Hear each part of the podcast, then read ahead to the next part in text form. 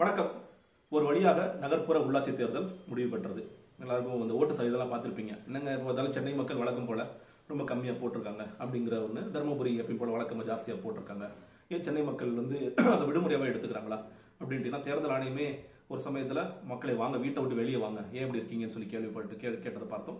நிறைய ஊடகமும் வந்து தொடர்ச்சியாக பேசிட்டே இருந்தாங்க. சென்னை கம்மியாக இருக்குது வாங்க வாங்கன்னு சொல்லி பேசினோம். இருந்தாலும் வந்து சென்னை கடைசியாக கம்மியாக தான் இருக்குது அதுக்கு வந்து அது பேசப்பட வேண்டிய விஷயங்கள் நிறைய இருக்கு. அதுக்கு வந்து மக்கள் மட்டுமே காரணம் அல்ல. மிக முக்கியமாக தேர்தல் ஆணையமும் ஒரு காரணம் அப்படின்னு நான் பல விவாதங்களில் பேசியிருக்கேன். அது தனி ட்ராக் அதை விட்டுலாம் இப்போ வந்து நாளைக்கு வாக்கு எண்ணிக்கை முடிவுகள் வரப்போகிறது அப்படிங்கிற தெரியும். இன்னும் இன்னும் சொல்லப்போனால் யார் பெரும்பான்மையாக வெல்லக்கூடிய வாய்ப்பு இருக்கு அப்படிங்கிறது எல்லாமே தெரியும். அந்த அனாலிசிஸ்குள்ளே நம்ம போக வேணும் இரண்டு விஷயங்கள் நான் பார்த்தேன். ஒன்று மக்கள் நீதி மையம் வந்து நேற்று மாநில தேர்தல் ஆணையத்தை முற்றுகையிட்டு இந்த வாக்கு எண்ணிக்கையே நாளைக்கு நடக்கக்கூடாது. ஸ்டாப் பண்ணுங்க. அப்படின்னு ஒன்று ஒரு கோரிக்கை வச்சிருக்காங்க கண்ணில் கருப்பு துணியெல்லாம் கட்டிட்டு போராட்டம் ஒன்று பார்த்தேன். இன்னொரு பக்கம் இன்னைக்கு செய்திகளை பார்க்கும்பொழுது அதிமுக சார்பாக விரைவாக தேர்தல் முடிவுகளை அறிவிக்கணும். நீங்கள் வந்து லேட்டாக காலதாமதம் பண்ணாமல் உடனே அறிவிக்கணும்.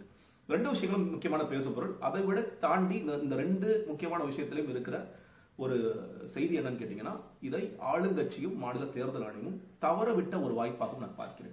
என்னங்கிறத பேசலாம். முதல்ல மக்கள் நீதி மையம் என்ன குற்றச்சாட்டு வைக்கிறாங்க?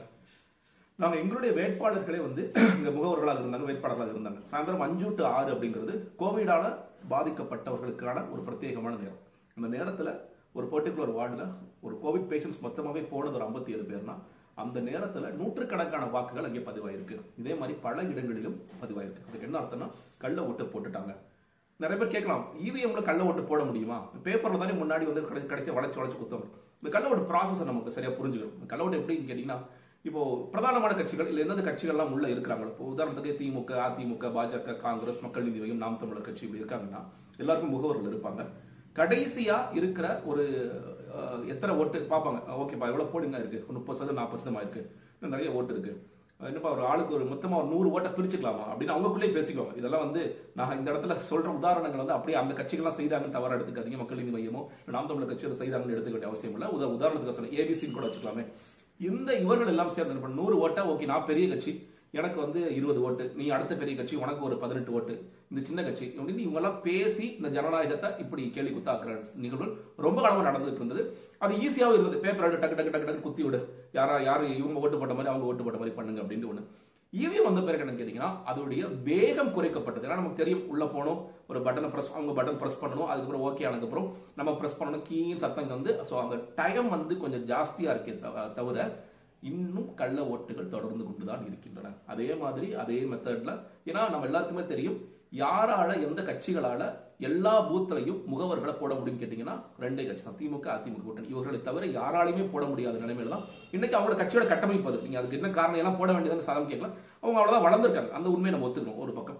ஸோ அந்த உண்மையை ஒத்துக்கணும் அப்படிங்கிறதுக்காக கள்ள ஓட்டு போடுறத நம்ம ஒத்துக்கலாமா கேட்டீங்கன்னா நிச்சயமா கிடையாது. ஸோ கள்ள ஓட்டுங்கிறது ரொம்ப சர்வசாதாரணமாக இது போட்டு மறுபடியும் அது போட்டிருக்காங்க அப்படிங்கிறது ஒண்ணு. இன்னொரு பக்கம் இந்த தேர்தல் நிறைய பேர் கேட்கும்போது இதெல்லாம் ஒரு தேர்தலாங்க இதெல்லாம் ஒரு எலெக்ஷனாங்க அப்படிங்கிற அளவிற்கு ஒரு பெரிய ஒரு பெரிய கேள்வி ஒன்று இருந்தது. உண்மையிலேயே சொல்றேன் நான் வந்து ஒரு பத்து வருட காலமாக இந்த பொது வாழ்க்கையில் இருக்க. ஒரு அரசியல் விமர்சகராக சமூக செயற்பாட்டாளராக தேர்தலை ஒத்து பார்த்துட்டு இருக்கோம். என்ன நடக்குது அப்படிங்கிறத பார்க்குறோம். ஒவ்வொரு தேர்தலின் போதும் இந்த பணம் விநியோகம் குறித்து பேசப்படும் பொழுது ஒரு வேதனை தான் மேலோங்குகிறது நான் இந்த இந்த தேர்தல் சமயங்களில் நான் பேசுகிற எல்லா வாதங்களும் கடைசி நான் வைக்கிற வாதம் தயவுசெய்து மக்கள் வந்து தங்களுடைய வாக்கை விற்க விற்காதீங்க. வாக்கு விற்பனை கல்லங்கிறத உறுதிப்படுத்துங்க அப்படின்ட்டு நம்ம நிறைய சொல்லியிருக்கோம். ஆனால் இது சும்மா ஒரு வாய் வார்த்தையாக மட்டும்தான் இருக்கோ அப்படிங்கிற கூட எனக்கு சொல்றது தோணுது. ஏன்னா ஒரு பக்கம் நம்மளே என்ன பார்த்துட்டு இருக்கோம்? எவ்வளவு மோசமாக மாறிவிட்டது. கொலுசு தங்க காசு முன்னாடிலாம் வண்டி வண்டி வாங்கி கொடுக்கறது மூக்கு முட்டைக்குள்ள மூக்குத்தி வைக்கிறது இதெல்லாம் ஜெயலலிதா அவங்க ஸ்ரீரங்கத்திலே பண்ணிட்டு இருந்தாங்க. திருமங்கலம் ஃபார்முலா நமக்கு தெரியாத ஃபார்முலா கிடையாது. திருமங்கலம் ஃபார்முலா வந்து மிக மிக நேர்மையானவர்களை கூட அவங்க வீட்டை விட்டு போய் பணத்தை போட்டுட்டு போனாங்க. இன்னும் நிறைய பேர் என்ன சொல்ல ஞாபகம் இருக்கு. வாசல்ல போய் பணத்தை போட்டு போறாங்க. எங்களுக்கு எங்களுக்கு வந்து நான் வாழ்க்கை ஃபுல்லா நேர்மையா இருந்திருக்கேங்க. அந்த அளவுக்கு மோசமா நடந்துக்கிட்டாங்க திமுக காரங்க ஜெயலலிதா வந்து ஒரு ஃபார்முலா பண்ணாங்க. அதை இன்ஸ்டிடியூஷனலைஸ் பண்ணாங்க. நீங்க வந்து ஓகே எல்லாத்தையும் எலக்ட்ரல் ரோல் எலக்ட்ரல் ரோல்ல பொருளாதாரத்தில் பின்தங்கியவர்கள் ஒரு அறுபது சதவீதமானவருக்கு இந்த ஐநூறு ரூபாய் கொண்டு போய் சேர்த்துடணும். சில இடங்கள்ல வந்து எழுபது சதவீதம் இருந்தால் அதுக்கேற்ற மாதிரி பிரிச்சு கொடுங்க இதை தாண்டி அமைச்சர்கள் கொடுங்க அப்படின்னு. அதை வந்து திமுக ஃபாலோ பண்ணுச்சு. திமுக திமுக ஏற்கனவே பண்றவங்க ஃபாலோ பண்ணுச்சோட அது இன்ஸ்டிடியூஷன் மெத்தட் இன்னைக்கு இன்னைக்கு ஃபாலோ பண்ண ஆரம்பிச்சிருக்காங்க எல்லாரும் எல்லா பேரும் வந்து என்ன பண்றாங்க? நோட்டு போட்டு டிக்கு போட்டு எல்லாம் கரெக்டாக கொடுத்துட்டியா? பா காசு கொடுத்துட்டியா? அப்படின்ட்டு அதை வந்து ஒரு டேட்டா பேஸ்லாம் ரெடி பண்ணி இது மாதிரி பண்ணிட்டு இருக்காங்க அளவுக்கு மிக மிக மிக கேவலமான ஒரு விஷயமாக இந்த தேர்தல் மாறிவிட்டது அப்படிங்கிறத பார்க்கலாம்.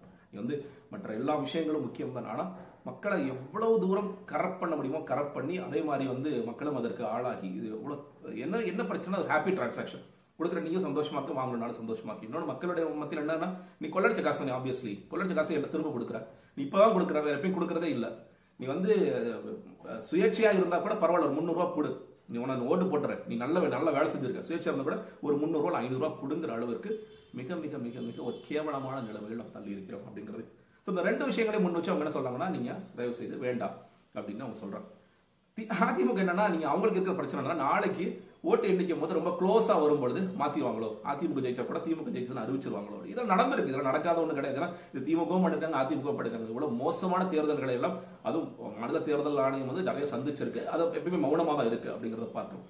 திமுக அல்லது மாநில தேர்தல் நடத்துக்கிறது ஒரு அற்புதமான வாய்ப்பு எனக்கு எப்படி யோசிச்சு பாருங்களேன். திமுக தலைவர் ஸ்டாலின் அவர்கள் எல்லாத்தையும் கூப்பிட்டு இந்த நகர்ப்புற உள்ளாட்சி தேர்தலில் ஒருத்தர் கூட நம்ம பணம் கொடுக்க வேண்டிய அவசியம் இல்லை. கொடுக்காதீங்க.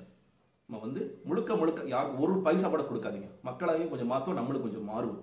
நம்ம என்னதான் பர்ஃபார்மன்ஸ் பண்ணிருக்கோங்கிறத நம்ம தெரிஞ்சுக்குவோம் பண்ணுவோம். இன்னொரு பக்கம் முன்ன என்ன கேள்வி வரும்? ஏங்க நம்ம கொடுக்காம இருக்கலாங்க. அதிமுக நிறைய கொள்ளடிச்சு வச்சிருக்காங்க. மினிஸ்டர்ஸ்ல எவ்வளவு கொள்ளடிச்சு வச்சிருக்காங்க. அந்த அந்த பணத்தை எல்லாம் நம்ம வந்து அவங்க மறுபடியும் இறக்குவாங்க அப்படின்னா அவங்க இறக்குவாங்க. அதற்கு மாநில தேர்தல் ஆணையத்தை முடுக்கிவிட்டு ஒரே ஒரு முறை மாநில தேர்தல் ஆணையம் நீங்க வந்து நேர்மையா செயல்படுங்க. உங்களுக்கு ஃபுல் கண்ட்ரோல் ஃபுல் ஃபோர்ஸ் உங்கள்கிட்ட கொடுக்குறோம். நீங்கள் காவல்துறை பயன்படுத்துங்க இருக்கிற ஸ்டேட்டை இதை பயன்படுத்துங்க. நீங்கள் என்ன அவங்க எதிர்கட்சி தான் எதிர்கட்சிகள் கொடுக்கும்பொழுது எங்கே நடந்தாலும் அதை பிடிங்க பிடிச்சு உள்ளே போடுங்க. நாங்கள் வந்து முழு சுதந்திரம் உங்களுக்கு கொடுக்குறோம்.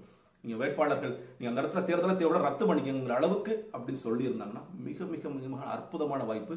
பண விநியோகமே இல்லாமல் எந்த பொருள் விநியோகமும் இல்லாமல் நடந்த ஒரு அற்புதமான தேர்தலாக இது மாறக்கூடிய வாய்ப்பு இருந்தது. ஆனால் ஏன்னா ஒரு பக்கம் திமுக வந்து ஆளுங்கட்சி பர்ஃபார்ம் பண்ணிருக்காங்க அப்படின்னு சொல்லும் பொழுது இயல்பாகவே இப்போ நீ கூட ஸ்டாலின் சொல்லியிருக்காரு பயங்கரமான விக்டரி அடைய வேண்டும் அந்த பயங்கரமான விக்டரியை நீங்கள் இவ்வளவு மோசமாக அடைய வேண்டிய அவசியம் இல்லை. ஒரு அற்புதமான வாய்ப்பை தவறு விட்டு விட்டார்கள். இன்னும் எவ்வளவு நாளைக்கு தொடர் போகிறது? நாடாளுமன்ற தேர்தலில் இன்னும் அதிகமான பணம் கொடுக்கிறது. சட்டமன்ற தேர்தலில் பணம் கொடுக்கிறதுன்னு இது வந்து ஒரு தீராத ஒரு பிரச்சனையாக மாறிக்கொண்டிருக்கிறது அப்படிங்கிறத பார்க்கிறோம். உண்மையிலே ஒரு அற்புதமான வாய்ப்பு மிஸ் பண்ணிட்டாங்க. நம்ம மக்களுக்கு என்ன சொல்றது? நம்ம முன்னாடி சொல்லிட்டேன். வந்து அவங்க கொடுத்துட்டே இருக்கிற வரைக்கும் மக்கள் வாங்கிட்டே தான் இருக்க போறாங்க. பல- பேருக்கு பொருளாதார பிரச்சனைகள் இருக்கு. பல பேர் இல்ல கொடுத்தா வாங்கிக்கலாம். என்ன தப்பு? மிடில் கிளாஸ் இருந்தாலும் பல பரவாயில்ல வாங்கிக்கலாம். அவங்க அவன் கொள்ளடிச்ச காசு கொடுக்குறான் அப்படிங்கிற மனநிலை இருக்குது. அது எப்படி மாறும் எனக்கு தெரியும். பார்க்கலாம். ஒரு வழியா முடிஞ்சிருக்கு. நாளைக்கு ரிசல்ட்ஸ் வரும். அந்த ரிசல்ட்ஸ் குறித்து நம்ம பேசுவோம். அலசி ஆராய்வோம். ஆனால் அலசி ஆராயும் போது நம் மனதில் இது ஓடிட்டே தான் இருக்கும். இது எப்படி பெறப்பட்ட வெற்றி? இயல்பாகவே பெற்றிருக்க வேண்டிய வெற்றி இப்படி பெற்றிருக்கிறார்கள் அப்படிங்கிற ஒரு கேள்வி நம் மனசில் ஓடிக்கொண்டே தான் இருக்கும். நன்றி. வணக்கம்.